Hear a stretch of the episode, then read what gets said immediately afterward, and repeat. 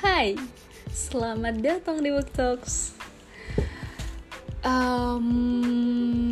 Semoga kamu semua sekarang dalam posisi yang nyaman. Kalau belum juga coba buat posisi nyaman.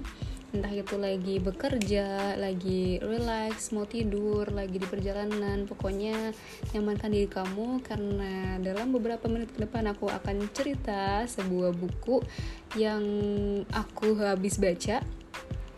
Buku kali ini berasal dari salah satu penulis di Indonesia, wanita yang bernama Dilestari.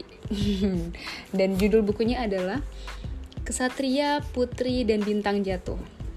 BTW fun fact, aku hari ini baru tahu kalau ternyata novel Dilestari yang berjudul Kesatria, Putri dan Bintang Jatuh ini udah pernah ada filmnya.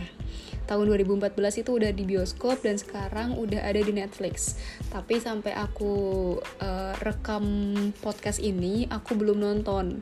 Jadi point of view-nya aku hanya dari buku gitu. Mungkin kalau misalnya ke depan mau sambil ngebayangin tokoh-tokohnya, baca aku tadi di Google, yang jadi tokoh utamanya yaitu ada Ferre, itu diperankan oleh Herjunot Ali. Kemudian Rana itu oleh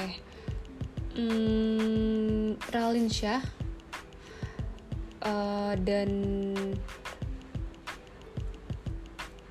Diva itu Paula gitu. Kemudian Dimas itu Fedi Nuril.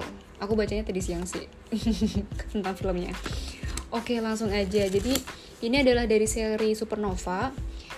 Seengah aku itu ada seri 1, belum salah sampai 5 seri gitu deh. Dan aku emang baru baca yang pertama. Terus ini adalah cerita fiksi, science fiction, diawali oleh 2 laki-laki, Ruben dan Dimas. Ini memang ceritanya agak out of ide dari penulis yang biasa di Indonesia yang jarang mengangkat isu ini. Jadi ada tokoh Ruben dan Dimas.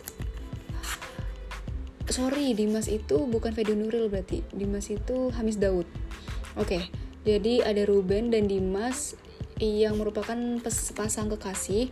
Mereka mempunyai mimpi untuk punya novel yang kisahnya itu tentang romance, science, romance dan science berpusat di situ. Nah, dari situlah akhirnya Dimas dan Ruben ini membuat cerita, dan semua yang ada di kisah selanjutnya itu merupakan buah dari cerita yang ditulis oleh Ruben dan Dimas. Jadi ada laki-laki bernama Ferre. Dia adalah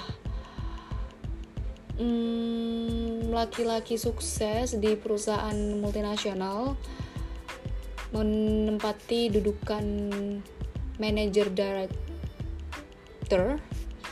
Kemudian dingin, sangat dingin, jauh dari konflik, tidak pernah terlibat dalam percintaan. Dan suatu hari dia merasakan hari itu aneh, karena biasa kan dia jadwalnya sangat sibuk. Nah, di hari itu tuh jadwalnya nggak sibuk sama sekali. Kemudian sekretarisnya itu bilang bahwa sebetulnya semua itu jadwal kosong, hanya ada satu jadwal, yaitu diwawancarai oleh perusahaan female kalau nggak salah ya.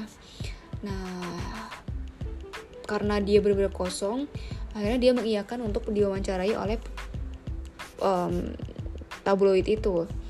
Datanglah perempuan yang akan mewawancarai bernama Rana. Ketika diwawancarai, Ferre itu merasakan hal yang beda dari biasanya, karena gak tahu kenapa dia tertarik dengan Rana. Sampai dia memutuskan untuk makan siang bersama Rana, karena memang hari itu tuh kosong banget. Padahal dia gak pernah mau menawarkan makan siang duluan atau menghabiskan waktu dengan orang asing gitu kan. Singkat cerita, mereka berdua itu jatuh cinta, dengan posisi yang sangat berat karena Rana sudah punya suami, sudah jadi istri orang. Ditambah lagi suaminya ini adalah priai lama di Indonesia dan punya reputasi yang sangat baik. Gak pernah ada yang mencoreng nama keluarganya, dan keluarganya pun, teman-temannya semuanya itu mendukung Rana dengan pasangannya ini. Tapi karena mereka itu saling cinta dan Rana itu seperti mendapatkan dirinya kembali di sosok Ferre. Karena memang Rana itu sempat kehilangan dirinya dan merasa mendapatkan angin dan air segar dari Ferre gitu lah. Pokoknya sampai ini aku ceritain garis besarnya aja ya. Sampai ketika Rana itu sakit jantung di operasi, di situ ada puncaknya di mana Ferre ngejenguk tapi nggak bisa ngapa-ngapain gitu, padahal cintanya itu sebesar itu buat Rana. Dan ketika Rana sudah sembuh dan mereka sedang berdua, akhirnya Ferre itu memberanikan untuk memberi dan meminta ketegasan. Jadi kita tuh mau gimana gitu kan, kalau kamu nggak mau aku harus berhenti, aku nggak bisa terus-terusan kayak gini dan nggak bisa membiarkan diriku terus-terusan merasa sakit yang segini sakitnya gitu. Akhirnya Rana bilang kalau oke, aku akan bilang ke suami aku untuk meminta selesai. Dan di sini padahal yang menyedihkan adalah suaminya itu udah tahu. Jadi selama ini kalau si Rana itu punya hubungan sama Ferre, tapi dia tuh saking cintanya tuh nggak mau dan nggak bisa marah. Karena rasa cintanya itu sebesar itu dan dia melihat Rana itu sangat bahagia dengan Ferre, di mana dia sudah kehilangan Rana yang itu. Dan ketika Rana bilang ke suaminya, aku betul lupa deh nama suaminya siapa ya. Ketika soalnya dia nggak jadi tokoh utama sih. Bentar. Oke, kita sebut aja suami Rana lah ya. Ketika Rana bilang ke suaminya, dan ternyata suami itu bilang aku sudah tahu gitu kan, terus dipeluk dari belakang. Suami itu malah melepaskan gitu, kalau memang dengannya kamu bahagia aku melepaskanmu gitu. Dan hal itu tidak mengubah rasa cintaku ke kamu tetap menjadi Rana yang aku puja, dan itu tidak akan merubah apapun, baik kamu sebagai istriku maupun bukan. Pokoknya gitu. Kurang lebihnya aku suka di part itu sih waktu itu, jadi agak lumayan hafal. Dan Rana nangis berat dong.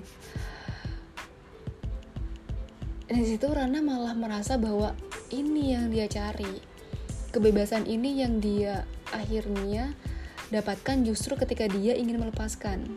Dan di sini memang pesannya itu bahwa cinta itu bukan mengekang tapi justru membebaskan. Dan ya singkat cerita mereka balikan dan tambah harmonis.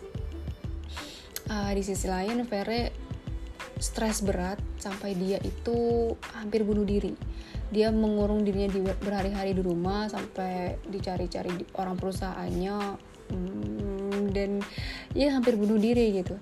Di situ Ferre diselamatkan oleh temannya Arvin, dan ternyata tuh aku lupa dari tadi cerita tentang Diva.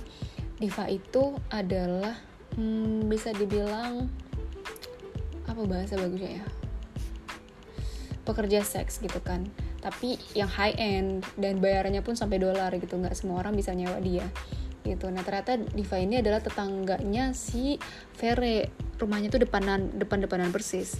Nah ketika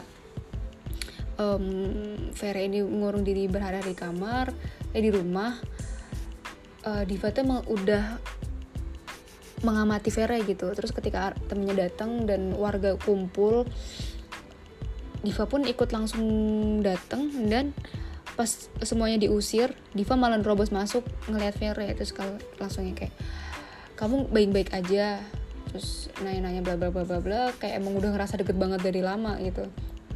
Terus pokoknya dia langsung ngasih sekotel panas gitu, sudah ditinggal tuh. Nah, singkat cerita akhirnya Ferre bisa bangkit lagi secepat itu, kerja lagi, sibuk lagi, hektik lagi, overwork lagi. Dan dia mulai membuka diri dan ngobrol sama Diva. Ternyata tuh mereka nyambung banget kan, apalagi tetanggaan kan. Jadi Diva yang selama ini gak pernah mau terima tamu siapapun memperbolehkan Ferre untuk berkunjung ke rumahnya, bahkan ke kebun di belakang rumahnya yang dia jaga banget, gak boleh ada siapapun datang. Setiap hari mereka menghabiskan waktu bersama, setiap malam ngobrol, olahraga, dan saling suka gitu. Tapi suatu ketika di akhir, ketika hampir mendekati ending, ternyata Diva ini harus pergi. Dan bukan, ternyata Diva ini bisa masuk ke dalam pikirannya si Ferre gitu. Nah, aku juga lupa cerita kalau di masa itu kan internet waktu itu belum ada ya. Udah ada tapi nggak se-booming sekarang, nggak semudah sekarang aksesnya. Karena ini buku tuh tahun aku lihat dulu 2012 cetakan pertamanya. Nah, itu masih nggak segampangnya lah aksesnya. Nah, di masa itu orang itu ada bisa pakai komputer dan ada satu web namanya Supernova yang istilahnya kayak bisa jadi tempat curhat lah gitu. Nah, si Ferre ini pun buka si web ini dan ternyata tuh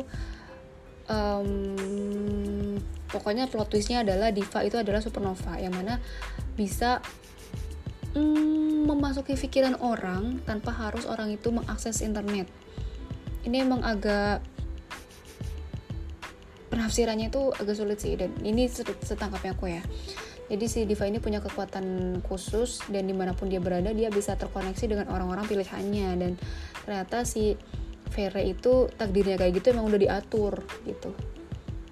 Nah, cerita ini diakhiri oleh Diva yang memutuskan untuk pergi ke Amazon berpetualang, tapi di situ pesannya kepada Ferre adalah kalaupun aku jauh, aku tuh tetap ada di kamu gitu, karena aku adalah cerminan dirimu, aku adalah kamu gitu. And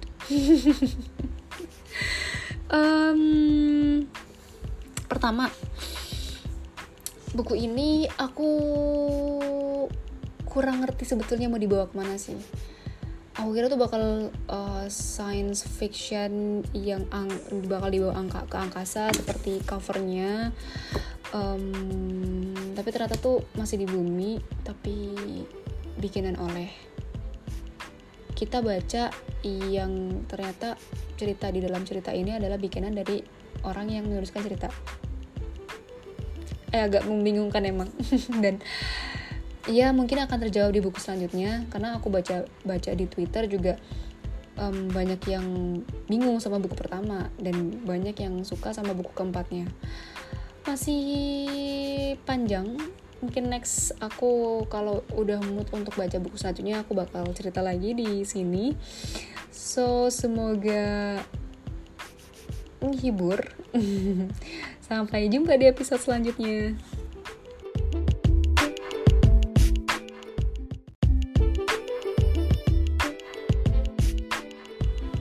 DTW, sorry banget aku malah muncul lagi.